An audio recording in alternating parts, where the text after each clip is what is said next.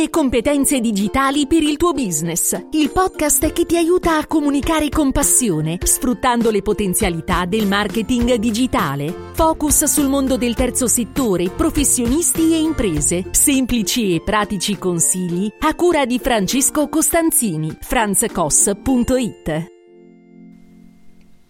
Ciao da Francesco Costanzini, in questa puntata del podcast, il podcast in cui cerco di fornirti dei consigli utili per la tua comunicazione, vorrei parlarti di come creare un brand. Allora, sia che tu sia un professionista oppure che tu voglia lanciare una startup, hai un'idea imprenditoriale oppure stai creando un'associazione, hai bisogno di crearti un brand. Allora ti suggerisco una sorta di scaletta dei lavori, una scaletta dei lavori che suddivido fondamentalmente in sette step. Tra l'altro poi nella, nella, descrizione di questa puntata ti inserirò un link dove potrai anche scaricare un'infografica del come creare un brand in sette step operativi. Allora, primo, partiamo dal, eh, dalle basi, dal principio, dal posizionamento, perché è un passo assolutamente decisivo. Potrebbe essere anche faticoso, eh? sappilo. Io però ti invito a non demordere perché è determinante. Allora, se lavori in team, decidi un momento di lavoro di gruppo con la tua squadra, oppure se sei da solo, decidi un momento, però per, prenditi questo momento di grande riflessione e poniti delle domande, cioè in poche parole devi rispondere a queste domande. Devi, devi chiederti chi sei, cosa fai, perché lo fai, come lo fai, quali sono i tuoi valori, come vorresti farti ricordare delle persone? Qual è la tua unicità? E cosa ti differenzia dagli altri? Ecco, in poche parole, dovrai trovare quella che viene eh, descritta nel marketing come la Unique Selling Proposition. Poi, per stimolarti, darti delle informazioni utili rispetto a tutte queste domande, sempre nel, in, descrizione ti inserirò dei link utili in cui potrai eh, porti queste domande nel modo eh, migliore possibile, insomma spero che ti possano essere di aiuto.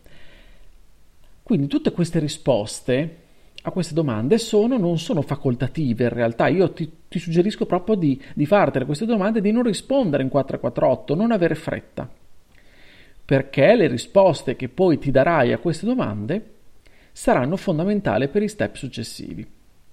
Non mi soffermo su queste domande perché davvero aprirei dei macro capitoli, tra l'altro in alcune puntate ne ho già parlato e quindi andando a scorrere tra le vecchie puntate del podcast sicuramente troverai anche eh, dei, dei riferimenti utili rispetto a queste domande. Secondo step, andiamo avanti, supponiamo che tu abbia fatto questo lavoro e tu ci abbia messo anche un po', magari ti sia, eh, sei anche un po' entrato in crisi oppure siete entrati in crisi e di questo serve, è utile. Il secondo step è l'individuazione di quello che è il mercato, di quelli che sono i potenziali clienti e la concorrenza. Cioè, in quale mercato ti vuoi posizionare, in quale mercato eh, appartieni, sei, ti collochi, quali sono quindi le persone a cui ti vuoi riferire, cioè quali sono i tuoi quindi potenziali clienti? E anche quali sono i tuoi attuali concorrenti, quali sono professionisti, aziende, associazioni, enti che ti sono in un qualche modo concorrenti? Fai tutte queste analisi e per farlo io ti considero la cosiddetta analisi SWOT dall'inglese, acronimo inglese. In poche parole ti suggerisco di rispondere a queste domande. Quali sono i tuoi punti di forza e quali i tuoi punti di debolezza? Rispetto invece al mercato, prova a capire quali potrebbero essere delle opportunità del mercato che il mercato ti, ti potrebbe fornire da qui a eh, tempi brevi, diciamo così, o quelle che invece sono attualmente delle minacce che il mercato ti sta ponendo di fronte, di fronte alla tua idea, al tuo brand, al tuo marchio. Allora a questo punto si passa al terzo step, che è proprio quello di mettere insieme il marchio e il brand, cioè mettere in pratica ciò che hai analizzato in tutto questo percorso. E quindi dovrai scegliere, no? Compiere delle scelte rispetto a quello che è un nome, come ti chiami, come ti farai chiamare, rispetto ad esempio i colori che ti identificheranno e quindi la parte diciamo visuale, font, colori, che scelte fai, perché? E non sono scelte, scelte semplicissime, me ne rendo conto, perché tutti gli aspetti vanno valutati con grande attenzione.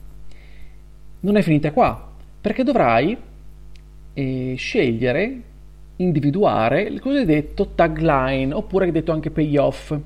Cioè, ti faccio un esempio banalissimo.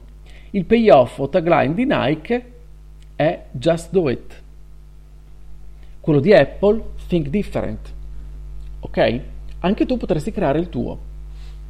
Questo ti aiuterà a mettere in evidenza alcuni degli aspetti che hai già analizzato in precedenza. Quindi non ti preoccupare. A questo punto scegli il tono di voce, cioè che stili utilizzerai per comunicare tu e tutti quelli che si rifaranno al tuo marchio, al tuo brand, alla tua azienda, al tuo ente, alla tua associazione, quello, tutto ciò che stai creando. Dovete essere coerenti con quello che siete, se lavorate in gruppo, se lavori in gruppo, con quello che ti proponi di essere, devi essere assolutamente coerente, pensando sempre anche al tuo pubblico, pensando appunto a quello che abbiamo chiamato prima, i tuoi interlocutori,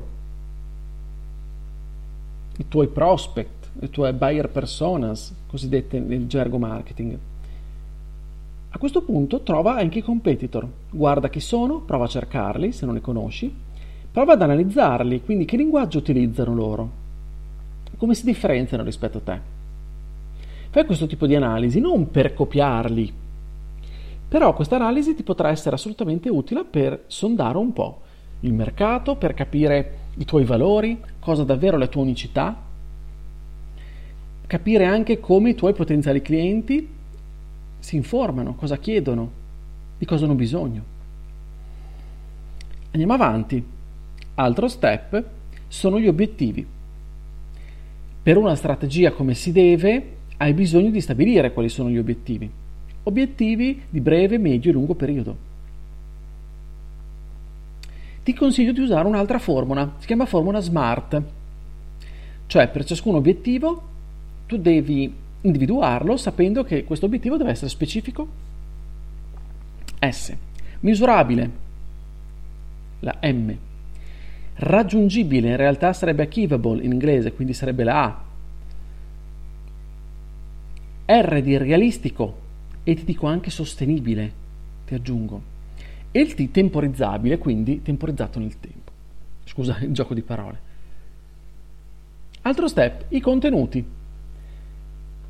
Pensa a questo punto quali possono essere i contenuti che man mano potrai utilizzare, vorrai utilizzare, utilizzerai, proporrai alle persone che raggiungerai. Anche in questo caso ti inserirò in descrizione in questa puntata dei link utili.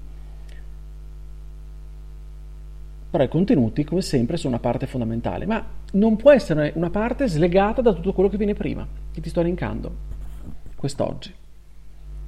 Altro step, gli strumenti. Gli strumenti, allora, è solo adesso che arriva la fatidica domanda su quale piattaforma voglio stare e come ci sto. A questo punto e solo a questo punto sceglierai dove andrai a diffondere i tuoi contenuti. E come fai a sceglierli, visto che, lo sai, il mercato è pieno no? di social, di strumenti, eh, di tecnologia.